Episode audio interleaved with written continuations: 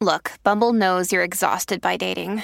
All the must not take yourself too seriously and 6 1 since that matters. And what do I even say other than hey? well, that's why they're introducing an all new Bumble with exciting features to make compatibility easier, starting the chat better, and dating safer. They've changed, so you don't have to. Download the new Bumble now. The following podcast contains explicit language.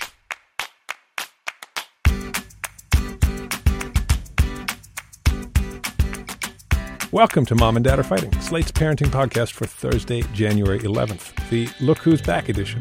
I'm Gabriel Roth. I'm an editor at Slate. My kids are Eliza, who's seven years old, and Leo, who's three and a half.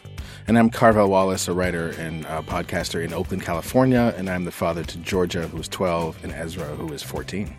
Rebecca Lavoie is out this week, so we are being joined by a familiar voice. Hi, I'm Allison Benedikt, uh, an editor at Slate and the mom of Harry, who's nine, Sam, who is almost seven, next week seven, so I'll say seven, and Wally, who's four. Glad to have you back, Allison. I thought you were blanking on one of your kids' ages, So but you weren't. You were just making I sure thought to I get was it the only right. person who did that. Yeah, nicely done. Thank you. Uh, this week on our show, Slate writer Ruth Graham wrote a column four years ago asking, Why do parents and parenting blogs make parenting sound so terrible? And then she had a kid. She's going to join us to revisit that piece today. Uh, plus, we have a question from a listener whose mother in law refuses to visit. This is apparently a problem for her. And as always, we'll have triumphs and fails. We'll have recommendations. And on Slate Plus, Allison says she is going to ask me and Carvel for help with a parenting quandary of her own. We'll see how that goes.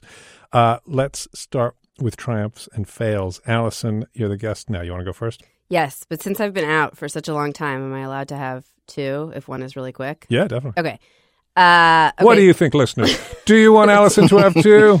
Okay, okay. Dial in right now. So I have a really quick triumph and then a big fail.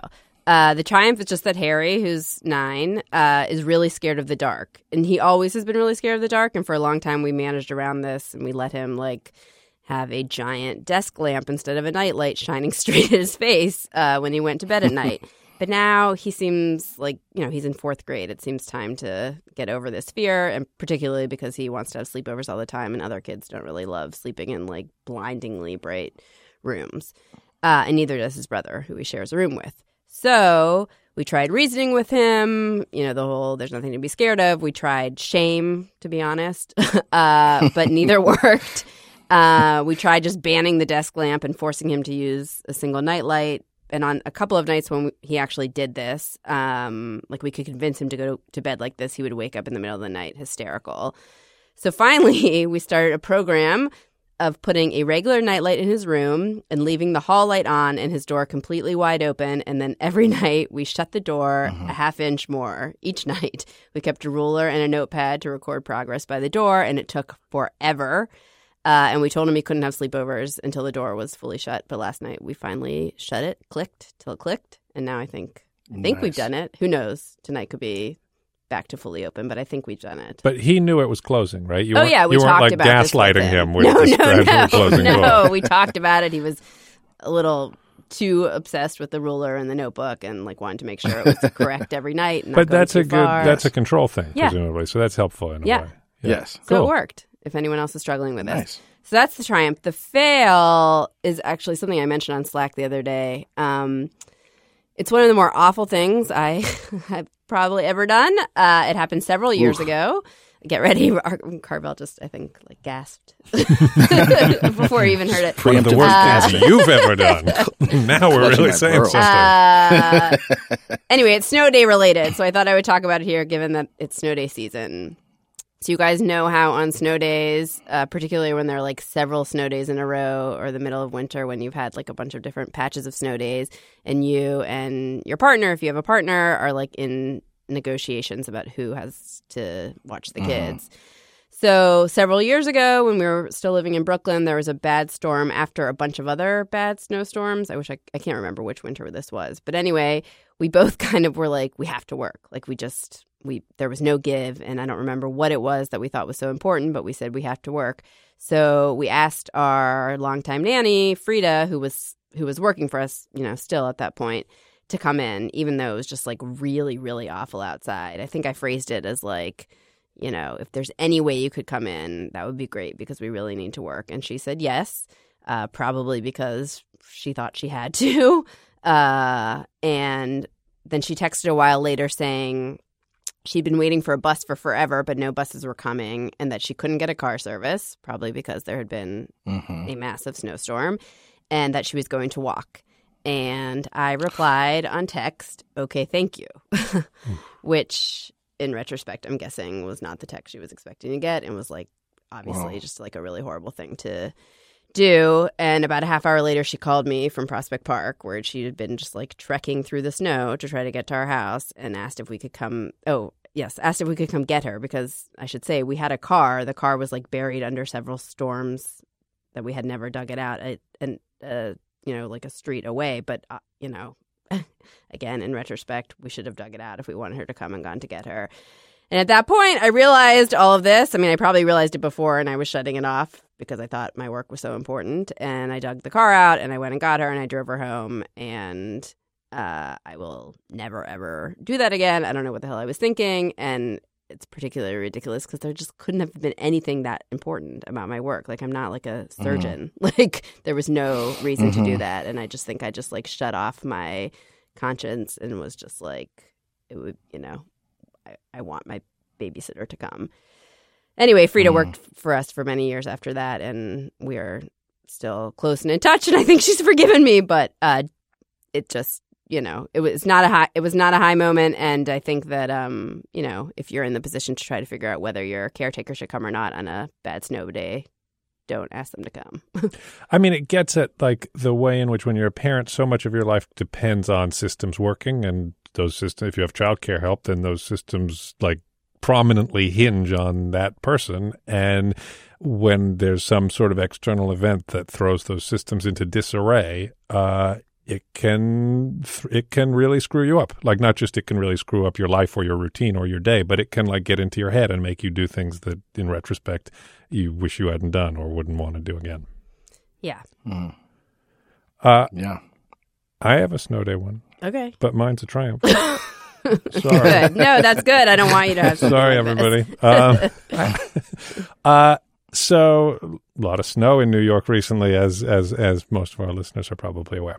Um, we had a, a few days where we were in at home with the kids, and um, we had some help, and our childcare providers were able to make it to the house uh, when when we needed them mostly, and and there was a day when a couple days over the weekend when Tally and I were were stuck inside with them, and we got a little bit of cabin fever, but we mostly traded off like who was getting some stuff done and who was with the kids. Um, but there was one day when we had all been inside for way too long, and it really seemed important to get the kids outside. And it was cold, but it wasn't so cold that like you shouldn't take them outside even for a little bit. And we decided that I would take them outside in the snow for like 10 minutes, 15 minutes, just to like blow off some steam and get outside. Uh, and I presented this to the kids like, hey, guess what? We're going to put on our snow pants and we're going to go outside and play in the snow for a minute. And then we're going to come back in and have hot chocolate. Yeah. They were not. They into fell this. to the ground. they literally went fell to the ground. They, they were not having it at all. And uh, like part of it is like, you know, they don't want to go outside. It's freezing. But part of it is like when people in general and my children in particular and also me have been inside for a long time, their bodies sort of feel as though they've lost the ability to function in the outside world. uh, and as a as a former indoor kid myself, I mostly try to respect my kids' desire not to go outside, but it was really important that we get outside. And I tried bribing them. I told them there would only be hot chocolate if if they went outside and came back, uh, and I could get one of them on board at a time, but not the other one. And then I would tell the other one, like, "Oh, so your your your sister's going to have hot chocolate, and you're not. How are you going to feel about that?" so I, I would be able to threaten them too, and I would threaten them that like they weren't going to get any more videos for the rest of the weekend. I did all this stuff, and it took me. I sort of I, I was watching the clock because the light was going. Like this was late enough in the day that we were on a, a, a timeline, uh, and it took literally 45 minutes to from announcement to like everybody has their snow pants and their boots and their gloves on and is ready to go outside. And the deal we had reached was if you stand on the stoop for 10 seconds, then you can come inside and have some hot chocolate. That was the deal I was willing to make for them. Wow. And of course, as I knew would happen, as soon, literally as soon as we get outside, we don't even get to the 10 seconds. They're running down the stairs and falling down in the snow and picking up clumps of snow and throwing it at me and throwing it at one another and shouting, snow, woohoo! Like the, the, they don't even pretend to hang on to any of their aversion to going outside. they just immediately flip right over. We wound up spending almost half an hour outside in the snow. It was super fun. And then we came inside to have hot chocolate. Um, that was my snow day triumph. Carvel, what about you? Uh, man, my head is spinning. I have so many triumphs and fails, but I'm just going to go with something that uh, I feel like uh, is a, a pers- is a, a, personal fail, even though it was um, reflected in my lovely son. Who a couple of weeks ago I talked about how um, he accomplished this major thing at his school. He goes to an arts high school. He's a ninth grader.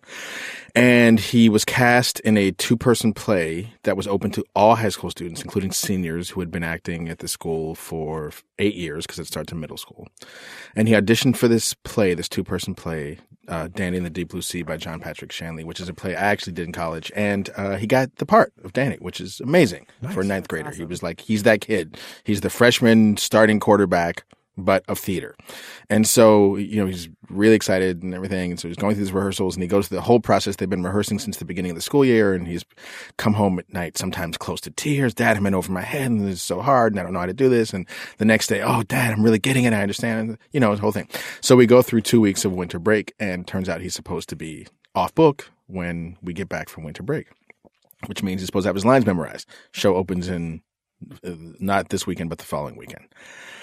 And he has two weeks of winter break, uh, in which his only task is to memorize these lines and get off book. So he does not memorize the lines or get off book.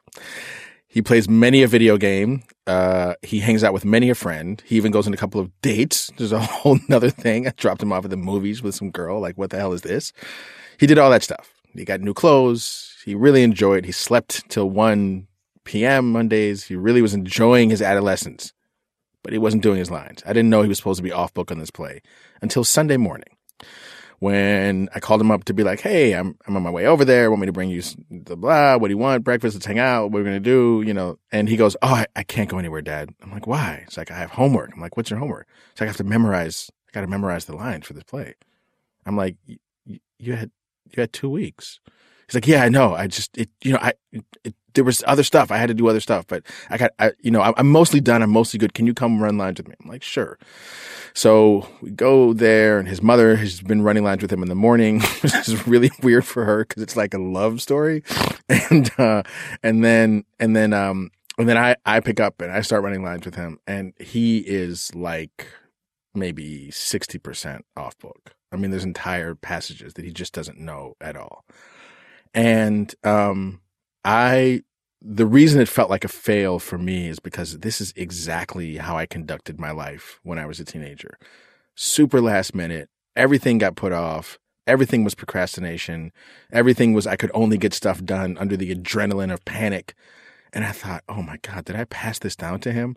And at the beginning, when he was explaining to me and his mom how all of our plans for the day were going to be sidelined because he has to, we have to spend the whole day working on lines with him we tried to explain, you know, you had two weeks. This is kind of a you situation. Like you sort of painted yourself into this corner. And, you know, at the very least, all we're trying to do is maybe get you to see your part in this and maybe next time around make different decisions so you experience less pain.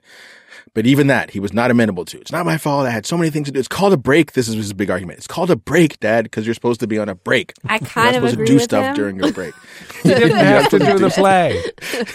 He's like, you're not supposed to do stuff during the break. This was his big. He really thought that he. I mean, he really felt that he nailed some serious rhetorical points with this with this well structured argument. And I was like, yeah, I'm not fully buying that, but whatever. Water under the bridge. The point is now we have to do this. So I don't know. He's still struggling now. He's, he's in full panic mode. He's in the car this morning running lines. He's, you know, he's in adrenaline mode because now the threat has become real. The threat of public embarrassment, of shame, of the director looking at him, of him being the one guy because they do, they cast, even though it's a two person play, they cast four people for each part. Each people do plays every night. So they cast a total of eight high school students in this play, and he was he's the only freshman. Everyone else is a senior, and uh, and there's one junior, I think. But uh, and so now he's in panic mode and adrenaline mode, and he, he he's he's like stressed, and he's not you know his hair is not combing his hair. He's just like, and I and I I just feel that personal thing that you feel as a parent when you realize this is this is me. This is my character defect that I've handed down to this poor unwitting child that he now has, and I'm seeing all of my own stuff played out in him, and that's such a painful thing. And it's most painful because you can't fix it. You can't fix it for him. So the honest truth is that I, I think he's probably going to do it. I still think he's really, really well equipped to do this.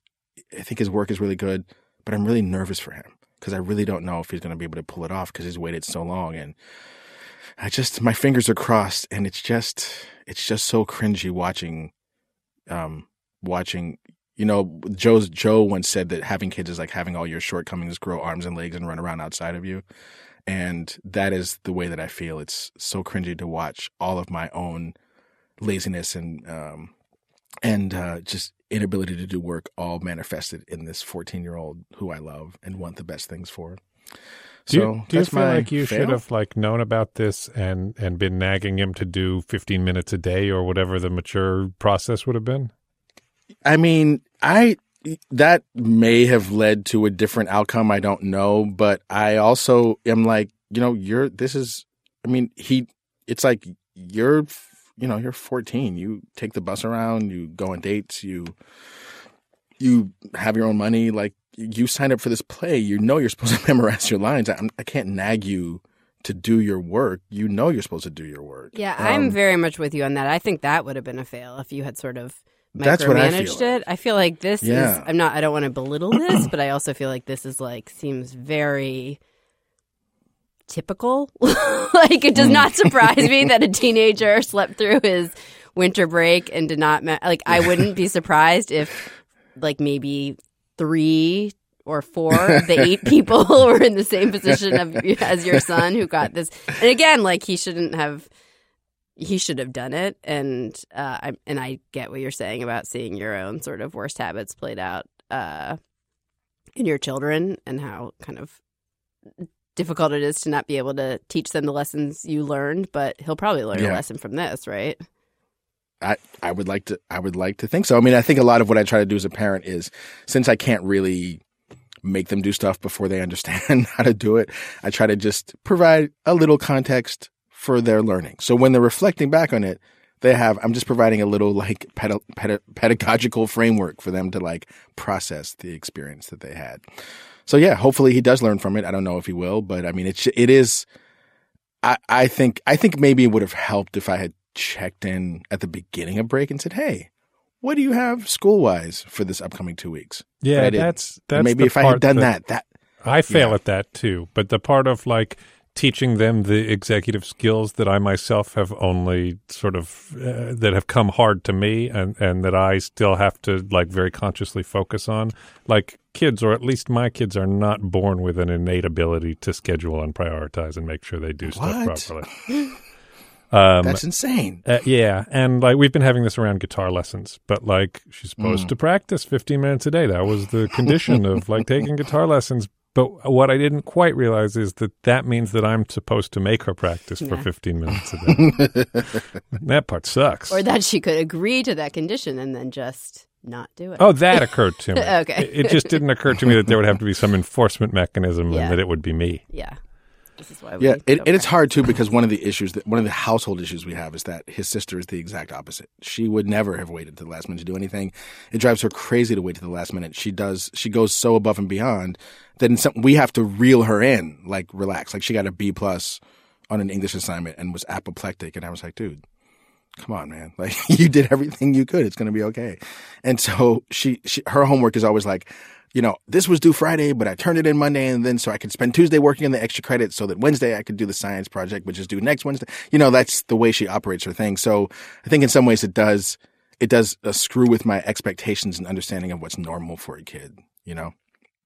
Another day is here and you're ready for it. What to wear? Check. Breakfast, lunch, and dinner? Check. Planning for what's next and how to save for it?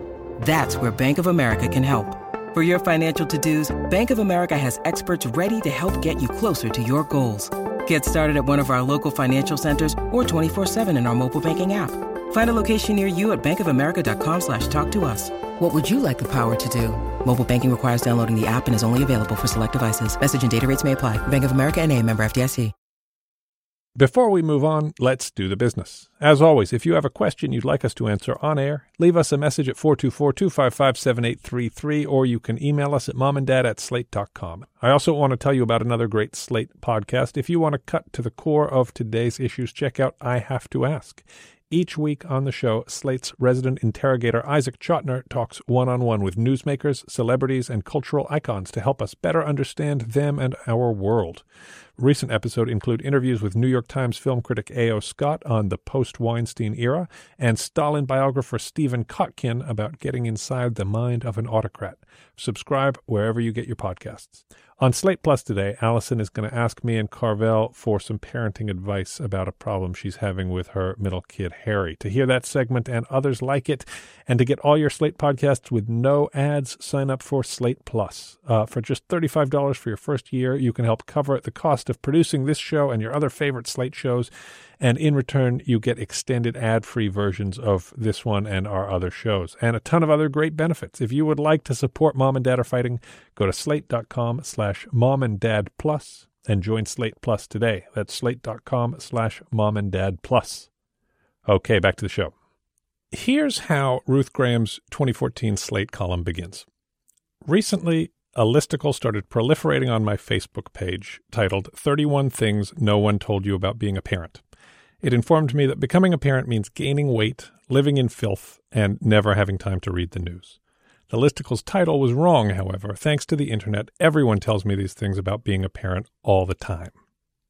So Ruth wrote this deep dive into the bad parenting internet uh, and explained how much it made parenting seem like an endless series of chores and crises uh, and anxiety and the the loss of everything that one finds valuable or pleasurable in life. Uh, and after writing down her fears about parenting in Slate, uh, Ruth went on to have a daughter. Uh, and so we thought we would revisit this column with you, Ruth, uh, uh, now from the perspective of someone who actually knows what it's like. Thanks a lot for being on the show. Let me ask you first when you wrote this piece, uh, how, what were you reading and, and what was the impression that it was giving you?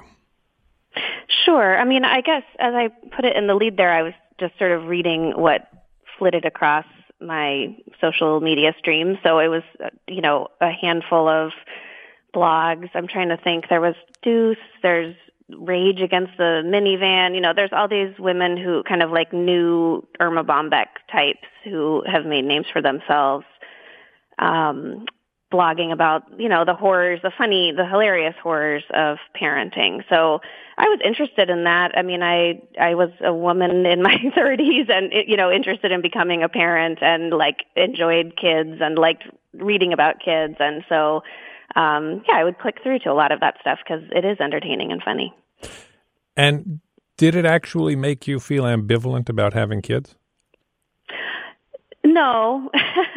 I mean, I I wish I had had some. Yeah, I had been a nanny in college and had been around a lot of kids, and um, I I can't say that like a you know scaremongering listicle actually made me waver in wanting to have kids. Um, it did give me pause about what having kids would actually be like. I guess I hadn't thought too much about the um, I don't know the kind of daily horrors and exhaustion of it. So I had sort of thought of that in the big picture, but um, these kinds of posts and um, slideshows and all of that um, kind of I don't know, gave a glimpse into like what it was like in the day to day that did sort of um I, yeah, I don't know. It made, it made me it made me a little bit apprehensive about it. Tipped it toward apprehension away from excitement, I guess. And and your daughter is now how old? She's two and a half now. And over the past two and a half years, how has the reality of having a small child uh, compared to the sort of slightly caricatured, terrifying comedic reality that, that you were apprehending from these blogs? You know, I I was actually I was rereading the piece and I I haven't really changed my opinion about it at all. Like I think it's parenting is of course really hard, but it's also really fun and funny and rewarding and I, I don't my daughter woke up at like 4:30 this morning and wouldn't go back to sleep and that's insanely annoying, but it's also, you know, then she was like me have a good sleep, you know, when she when she finally got up and it's funny. Like it's I, you know, I get the urge. I, sometimes that kind of like deadpan kvetching is the only thing you can do, and so I totally understand why people turn to that tone online, and I've done it myself over the last few years. But I also think, you know, I don't know, parenting is good. it's a good thing. Um, and it's just not the this it's not the the sum total of all of these kind of like mini horror stories um yeah, it doesn't it doesn't reflect my experience at all. So your house is really clean. I have a cleaning lady now, um, uh, and it's still not really clean, but it's clean enough. it's like I'm I'm not dissatisfied with how clean it is. um, yeah, I guess like, I feel like a little it. torn on this on these kinds of pieces. I mean, I think uh, I basically agree with you, and like the sort of um, the proliferation of them probably you know is more the problem than the actual like expression of yeah how tough it is to have kids. Mm-hmm. Um, it's like the the popularity of it. Like you, I think there's a line in your piece that you say like that's the you know the easiest way to get a parenting book deal is to talk about parenting mm-hmm. like this. But I also think that it's true that it's hard and there are lots of bad parts, and you also can't totally articulate the good parts or or like what makes it worth it. You can't totally articulate like that's hard to articulate, even though it is, and that's what a lot of these pieces say. You know, essentially these pieces are saying like, "Oh my god, it's so much shit, but I'm glad I have kids." Yeah, I mean because you also you also get shit if you articulate only the good parts. Like that's a whole other mm. corner of the parenting internet that is probably more problematic and certainly much more annoying is like the gushing um you know, the kind of like happy Instagram family stuff where like nothing goes wrong and the house is always just magically clean on its own and the kids are adorable all the time and like um that's probably like more corrosive and frustrating in its way. And so I think this is like a natural pushback against that. Um but I don't know. Yeah. Well, in some ways, it always it strikes me that that a lot of these questions really have less to do with parenting and more to do with the way the internet works anyway, right? That like the, that mm-hmm. the proliferation is the issue. And so it's like when we hear, I mean, I think about this every time there's like a cycle and then a reaction cycle. Like Oprah makes the speech and then everyone's like, we love Oprah. Then everyone's like, wait, we can't love Oprah. So, um, I think a lot of what this has to do with when I think about it is like not necessarily the content, like Allison said, but the proliferation of the content, the amount of it. So if you're an individual viewer, you're seeing not just one post that's like, "Oh, I'm a bad mommy." You're seeing like 300. And so then you particularly you personally become inundated. This is exactly how I feel about reading about parenting on the internet. And um, so I guess it makes me wonder if a lot of this just doesn't have to do with the fact that that social media continues to feed us the same content over and over again, making any trend um, exhausting after a period of time. Yeah, that's also yeah. like that's the intrinsic problem with Facebook, right? Is that as soon as you like something, Facebook decides it's going to give you more of that thing until you start to hate it. It also encourages yeah. us to have our own parenting shtick. Like, I was curious if you guys think you have like a certain uh, sort of like parenting persona online when you're writing about oh. your own kids or your yeah, you know, that's a good question. Family. Um, yeah. I'm interested to hear what I don't know. I mean, I guess I do sometimes like it's a really difficult needle to thread because I I'm definitely not the like cheerful love every moment of it but I be, and partly having because because I wrote this piece I like try to avoid the sort of like funny whining although I know I've definitely done it. I was thinking about people who do this well. Like I, the writer uh, Rumaan Alam is like really like threads this needle so perfectly for me. He's really funny on social media about like funny complaints that aren't aren't, aren't annoying to me. I don't know. It's tough. What what do you guys think your online parenting personas are? I mean, part of this show to break the fourth wall for a second uh, involves forgot about this show. coming in. Yeah, you forgot about this show, Allison. Easy enough for you to forget about. Uh, part of this show involves coming on here and talking about parenting, hopefully in a, in a way that's honest, that reflects something accurate about the experience, but also that you know you you, you don't talk into a microphone and not think about what you're saying and how it's coming across and what kind of impression you're giving. Um, and so since I started doing this, I feel like I've had to think about it more. And the the two um, the the two areas that you identify in the piece, the performative bad mommy parenting and the like everything is perfect and and curated and beautiful Instagram parenting, um, ex- loom large in my mind as particular things to avoid, and mm-hmm. then I, I, I, feel myself trying to like th- um, slalom ski in between those two obstacles, uh, and then also say something that actually happened. Yeah, well, I think I mean I think one of the tricks of social media is that it makes public figures out of everyone, even if you're not really equipped to be a public figure. So um, even if you're just like a regular person, you somehow have to develop the capacity to speak well to a large audience, which I think a lot of people come up short with. So like, uh, I mean, that's just kind of an observation, but to answer your question, like I, sometimes I try to think about who I'm writing it for. And when I think about writing stuff online, but this is because I'm a professional, like content maker, I guess, for lack of a less grody term. Um, when I think, I think about who I'm writing it for, not, not not which audience am I writing it for, but I feel like as a writer or a person who puts words into the world, a big part of the reason I do it is to provide voice to people who want to say something but don't have the words to say it. And so mm-hmm. I'm like, if I can articulate something, it's sort of like I'm a professional articulator. It's like, you know, I'm like sort of like a, a portrait artist for like feeling. So it's like I try and like say things that people want said and feel like aren't being said, but would feel really satisfied if they were said. And so I try to say those things. And sometimes that is trying to articulate um, the joy and gratitude of parenting. Um, and then other times that is trying to articulate to let people know that it's okay that you struggle because we're all struggling. It doesn't mean you're a bad person that you struggle. It doesn't mean that you're failing as a parent.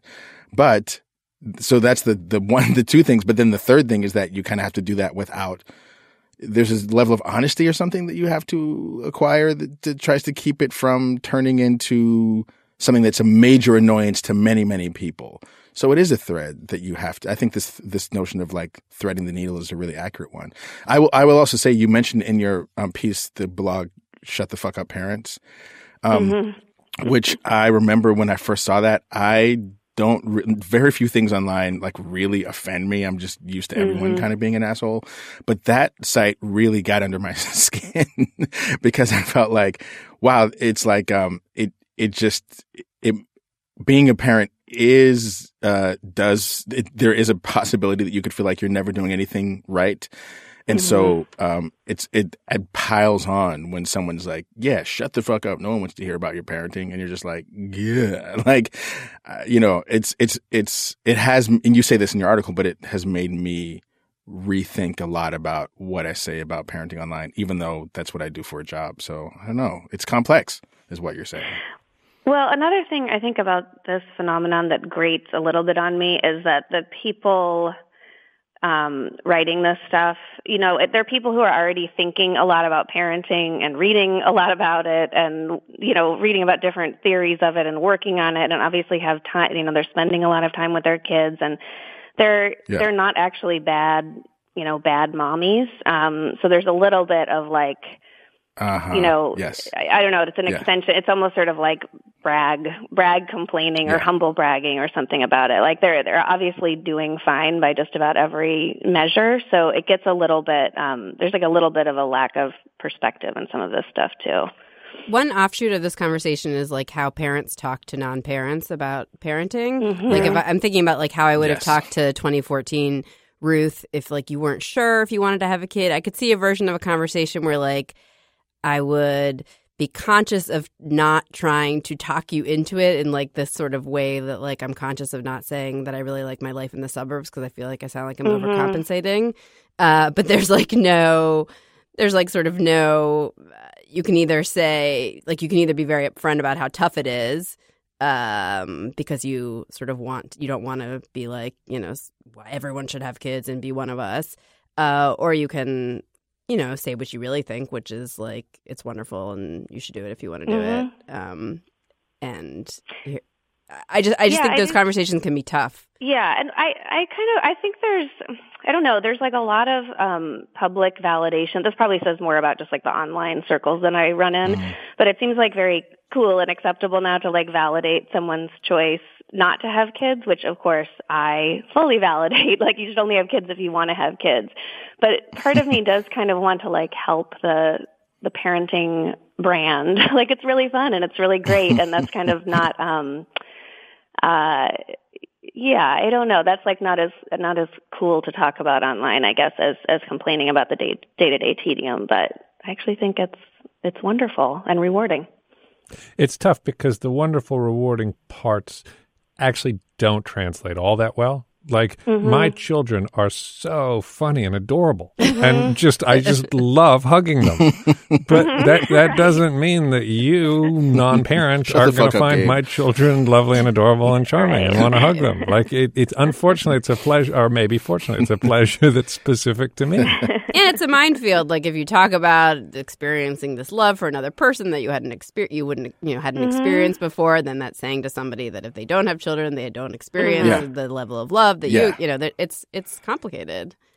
Yeah, yeah, but and again, like I mean, I I I I I feel like the hardest part of talking about parenting online for me has been threading that needle, um, um, like trying to find a way to be honest about what it's like, but not make it seem to people who don't have kids or don't want to have kids or have sort of their own our, our own I should say sets of issues with our parents because I believe that you know like I believe that a lot of times when I react to other parenting stuff I'm even before I had kids I was reacting to my own relationship to my parents on some subconscious level um, I would say the hardest part of talking about parenting online is threading that needle and again I feel like the fact that uh, the way online works, that it's like trend and then something becomes cool to talk about and a way to talk about it becomes cool and then the other way becomes not cool. And, and then when something becomes cool to talk about, then you're inundated with it. Then it quickly becomes not cool because we're all sick of it. And then, and the cycle for any style is like 24 hours before everyone's done with it and, and starting to push back. I'd say that that makes it really hard. And so maybe we don't have to talk about parenting online a whole lot. is one What? option. or on podcast what is Carvel, you're, you're blowing up our spot here. I, I literally, I didn't just break the fourth wall. I broke all four of the walls. if this was the is if this was the like annoying prevalent mode in 2014 what is it now is it still this mm. I don't. I have less time to read about parenting now. Yeah. um, no, I mean, I yeah, I don't know. I, I guess I do feel like it's similar to this. Now, now the parenting reading I do is more in like private Facebook groups. It feels a little bit like less performative. Um, and I don't know. I feel like them. I guess we're probably not supposed to call them mommy blogs, but that the parenting blogs. Um, I don't know. Are they as huge as they were a few years ago? You guys are probably more in, t- in tune with this than I am. I think they're not. I think the mommy blog business model um, that you, you identify Heather Armstrong, who, who wrote the blog Dooce, um, as the sort of pioneer of that model and, and who made a lot of money from content sponsorships and stuff like that. I think that's been replaced by the more Instagram friendly, look how perfect my house is. And by the way, here are my perfectly made up children sitting in the corner of the frame um, by that kind of thing, just from a financial perspective. I think Like blogging is less of a YouTube business than it was. Mhm. Oh, right. It's moved to YouTube. yeah, hasn't it? YouTube families, I think, is the thing. Yeah. I think they're doing that- a lot again- of this like bad parenting on YouTube in sometimes Yeah, horribly what I was gonna abusive say. ways. I think that's I was going to say they probably are really bad parents. No, they really are. yeah. there's there are some bad parents who who do YouTube stuff for laughs and kicks and likes and subscribes. Um, And so Yeah, our don't. I concern mean, but it- about like the niceties of like finding a voice for parenting content in the internet is being left behind by the inevitable progress of technology towards the visual. Too bad. The old pivot to video. that seems like a good place to end it. that seems like a good place to end it. Good point, Allison. Um, Ruth Graham, thank you very much for being with us. Um, the article is headlined, quote, My Life is a Waking Nightmare, uh, and we will post it on our Facebook page and on our show page. Um, thanks a lot, Ruth. Thank you. When you need mealtime inspiration, it's worth shopping Kroger, where you'll find over 30,000 mouthwatering choices that excite your inner foodie. And no matter what tasty choice you make, you'll enjoy our everyday low prices, plus extra ways to save, like digital coupons worth over $600 each week. You can also save up to $1 off per gallon at the pump with fuel points. More savings and more inspiring flavors make shopping Kroger worth it every time. Kroger, fresh for everyone. Fuel restrictions apply. Okay, time now to take a question from a listener. If you have a question for us, uh, you can call us at 424 255 7833, or you can email us at momanddad at slate.com. This question is from Elena. It's being read by our producer, Benjamin Frisch. I have two boys, ages two and a half and three months old. My husband and I moved away from his family in California to Colorado about three years ago while I was pregnant with our first. Since then, my mother in law has visited three times once after each of the boys was born, and another visit when our oldest was about nine months old. My mother in law planned the first visit after our first son, but since then, my husband and I have had to suggest, plan, and pay for her visits, which is becoming more difficult as we are a young family that doesn't have a ton of money to be spending on plane tickets. We have found that if we don't suggest she come visit, she won't. It was basically like pulling teeth trying to get her to come out recently after the birth of our second, even though it had been well over a year since she had last seen us. She gave excuses about how she was already taking time off this year to go to Vegas with her granddaughter's family, about how she couldn't afford the $175 plane ticket because she had to replace her dishwasher, etc. My mother in law has only one other grandchild, our niece, who lives about an hour away from her. She sees her just about every other weekend, blasts it all over social media about how she gets to go get mani pedis together, shop together, go out to eat. You get the picture. She's pretty much obsessed with our niece, and I feel like she doesn't give two shits about our boys, as she seemingly doesn't care about coming to see them. Most recently, my husband made the suggestion to my mom that we go out and visit her for Christmas this year. Her literal words were that she would prefer that we not come out. This is because she has a long-standing tradition of going down and spending Christmas morning with her granddaughter and doesn't want to have to change things up, as this was now, like I said, a tradition. At the end of the day, I do love my mother in law, and I just want her to want to come visit us and want a closer relationship with our boys. Am I tripping? Do you think I'm just being jealous of the relationship she has with our niece? Am I expecting too much from an out of state grandparent? Should I leave the ball in her court and stop suggesting and planning her visits, or do I keep trying for the sake of our kids? Thanks. Elena from Colorado. Wanting somebody else to want something always works out great.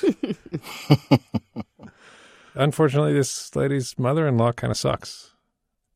Right? Mm. Yeah, I mean, some, something is going on. I mean, something not good is happening. There's no doubt about that. And I mean, it's interesting. I, it, it's well, the it's mother-in-law, so it makes me wonder what the husband's point of view on this is, given that it's presumably the the husband's the, or the spouse's mother. So that's curiously absent from the story, and it makes me wonder if that would be if some insight would come from that, like. um you know, this is a person who's known this woman their whole life, so they may have some insight. But yeah, I don't, I mean, as, as painful as it sounds, I don't think there's anything you can do to make someone want to do something that you want them to do. That is hurtful. And, but that hurt is like not something that can be fixed by, by, um, sort of fixing everything for the other person because you've tried that. Hey, we'll pay for your ticket. Hey, we'll come see you. Hey, why don't you come out this time? And and according to the letter writer, all these responses are met with uh are met with resistance of some type or other, be it passive or active or some combination therein. And so at this point, I would be starting to think, uh, would it be possible to have an actual conversation with this person about why that is? Um, I'm not suggesting that you do because I don't know what all the dynamics are, but that's what I'd start to think. Like, can I, do I have the kind of relationship? Is there the kind of trust or whatever where I could say, or where my spouse could say, or whatever, you know, mom or mother in law, I feel like um, we, you know, you don't seem to want to come to see us and see your grandkids uh, as much as you, you know, we would like. And I wonder if there's something about that. It may lead to an important or healthy discussion because it may be, it sounds possible that this mother-in-law is harboring some kind of feeling or resentment that makes her resist. Maybe, you know, I don't, can't even begin to speculate on what it could be, but it could be any number of things. It's, but it's, there's definitely something there. And I think if you feel like, it's the relationship could possibly bear it, it might be worth just kind of getting to it because the passive uh, approach doesn't seem to be making any headway and only causing frustration. Yeah, I think talking about this makes sense. The only like thing I would add to what Carvel said is that although it sounds um, unfair and wrong, the dynamic uh, between your mother-in-law and her granddaughter versus the dynamic the dynamic between your mother-in-law and your kids i would not go into that conversation with your list of um you know righteous grievances about how she divides her time between the grandchildren. Like i i don't think that probably bringing the other grandchild into the initial conversation is the way to uh you know best go about this. That's all i would say. Yeah my one other thought is um, as Carvel suggested, um, the the letter writer's husband has an important role here, and presumably has feelings about this. Like this is his mother, apparently favoring his siblings' family over his family, and that's probably not like just cool with him. Um, but the fact that it's the the daughter-in-law, the spouse, who is writing to us about it and who's clearly very upset by it and very worked up by it and very struck by the unfairness of it all and and has a grievance about it and it's a legitimate grievance on behalf of her kids and presumably on behalf of her husband as well. Uh, and yet at the same time, it may be that it would be better for your family for you to try to calm this down rather than stir it up. Like it may be if this is a problem in your husband's family, if there's a problem between your husband and his mom and his sibling, um, it may be that he needs you to like help everything be okay. And and you know your family will be okay even without as much attention from the kid's grandmother as their cousin is getting. That's going to be okay in the end um, and it may be that fighting this battle is going to wind up doing more harm than good. And in as much as you can make peace with the situation and concentrate on the good stuff that you have and sort of shrug about your crazy mother in law, that might wind up working out better. That would be my suggestion. Mm. Yeah, I mean, it's always hard to know what is the, like, when is the right time to bring something up versus when is the right time to, like, smooth it over and let it go. I mean, that's, you know, one of the most like difficult and sort of nuanced parts of interpersonal relations. And, you know, I, I guess that's why I'm kind of saying like it, you have to really investigate what the dynamics are. But I, you know, because some, some relationships have that, the, a, a way where there's a way to talk about this and some relationships don't. But it does, I just would reiterate, it does strike me as odd that there's no discussion of what the, what the what the spouse feels about this, given that it's their mother. All right. Uh, thanks for the question. Let us know uh, how it works out. Uh, if you have a question that you want us to tackle, give us a call at 424 255 7833 or email us at momanddad at slate.com. This episode is brought to you by Progressive Insurance. Hey, listeners, whether you love true crime or comedies, celebrity interviews, news, or even motivational speakers, you call the shots on what's in your podcast queue, right? And guess what? Now you can call the shots on your auto insurance too. Enter the Name Your Price tool from Progressive. The Name Your Price tool puts you in charge of your auto insurance by working just the way it sounds. You tell Progressive how much you want to pay for car insurance. Then they'll show you a variety of coverages that fit within your budget, giving you options. Now, that's something you'll want to press play on. It's easy to start a quote, and you'll be able to choose the best option for you fast. It's just one of the many ways you can save with Progressive Insurance. Quote today at progressive.com to try the Name Your Price tool for yourself and join over 28 million drivers who trust Progressive. Progressive Casualty Insurance Company and Affiliates. Price and coverage match limited by state law. Uh, time to do recommendations. Allison, what about you? Uh, yeah, I will recommend one of the cool things that um, Sam, who's seven, got over the holidays a rock tumbler. Did you guys ever have rock tumblers when you were little? That's a no. I had never. Have you, Carvel? Never heard of it. What okay, I had never heard of it either. Uh, so Sam is like into making jewelry and like doing stuff with like stones and gems. But anytime I go to like buy him some sort of set, uh, he doesn't like it because it's basically looks like it's for girls, like it's like pink or has a girl's hand on it. He doesn't like beads. Um, so in addition to talking about that there are not things for girls and things for boys and we can all like whatever, uh, I also like asked around about something that, you know, he might not think that he might be excited about for himself. Anyway, a rock tumbler is this thing that takes forever, but you get these rocks and then you put them inside this thing that spins and spins and you put grit in and it spins for like eight days and then you take the rocks out and they're smooth and then you put the rocks back in with a different grit and they spin around for however many more days and then they come out and they're whatever there are like four steps to this process and at the end you have this like cool some kind of gemstone type thing uh, that you can then Whoa. make jewelry with Like Uh, it takes a normal rock and over the well, course no, of however it- many days turns it into a shiny rock. gem. I don't think we haven't tried it with just like rocks we found on the ground. They provide you with Uh, uh, rocks, but but when we but I but my husband seemed to think this is like a thing that every boy had growing up. Uh, What? I'm glad to hear that you guys Alchemy? disagree. Is that your? Uh, husband and he says you can do stuff with just like saying? rocks outside. They're not going to turn into diamonds, but they'll look cool and pretty. Uh, so that has been a fun process, and so I recommend a rock tumbler if you happen to have a kid who's into stones or making jewelry. Uh, and then also uh, the Science Museum in Richmond, Virginia. We happen to be passing through Richmond, Virginia, and uh, I don't know. I feel like we've been to like a lot of hands-on, kids-oriented science museums over the years, and this was just a particularly good one. So if you're ever around there, check it out. great. Hmm. Uh, Love it. Carvel, you want to go?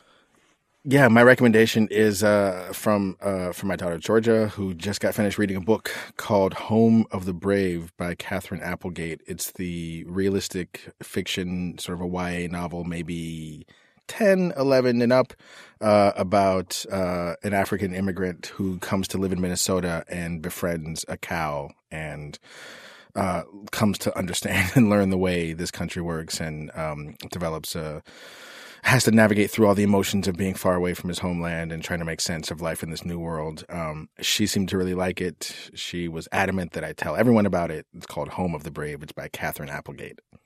Nice. We should get like, but this is not my show. You should get kids' books recommendation. I like that idea of like kids saying which books Yeah. parents should buy for their Yeah. kids. Carvel farms it out to Georgia every week. Oh, really? Oh, Yeah. sorry. Okay. Georgia is Georgia is a subcontractor. okay. it's a good strategy.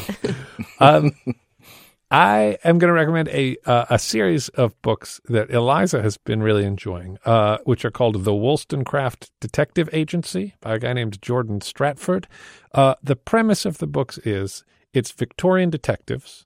One of the detectives is uh, like a 14 year old Ada Lovelace, the pioneering computer programmer who was the sister of Lord Byron.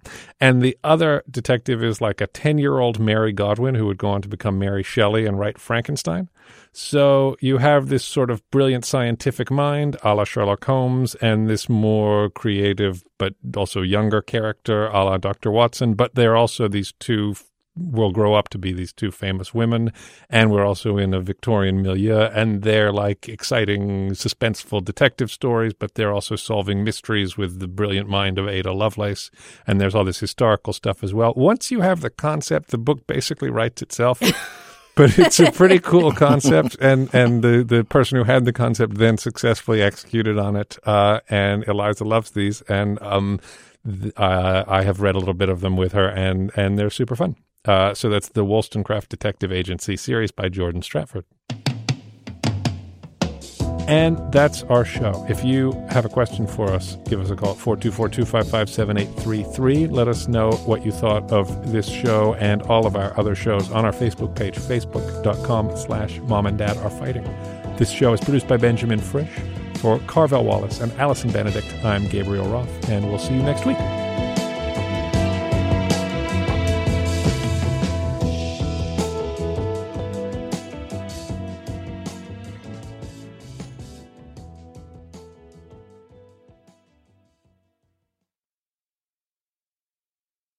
Is Ryan here, and I have a question for you. What do you do when you win? Like, are you a fist pumper? A woohooer, a hand clapper, a high fiver. I kind of like the high five, but if you want to hone in on those winning moves, check out Chumba Casino. At ChumbaCasino.com, choose from hundreds of social casino style games for your chance to redeem serious cash prizes. There are new game releases weekly, plus free daily bonuses. So don't wait. Start having the most fun ever at ChumbaCasino.com. No purchase necessary. VGW. Void were prohibited by law. See terms and conditions. 18 plus.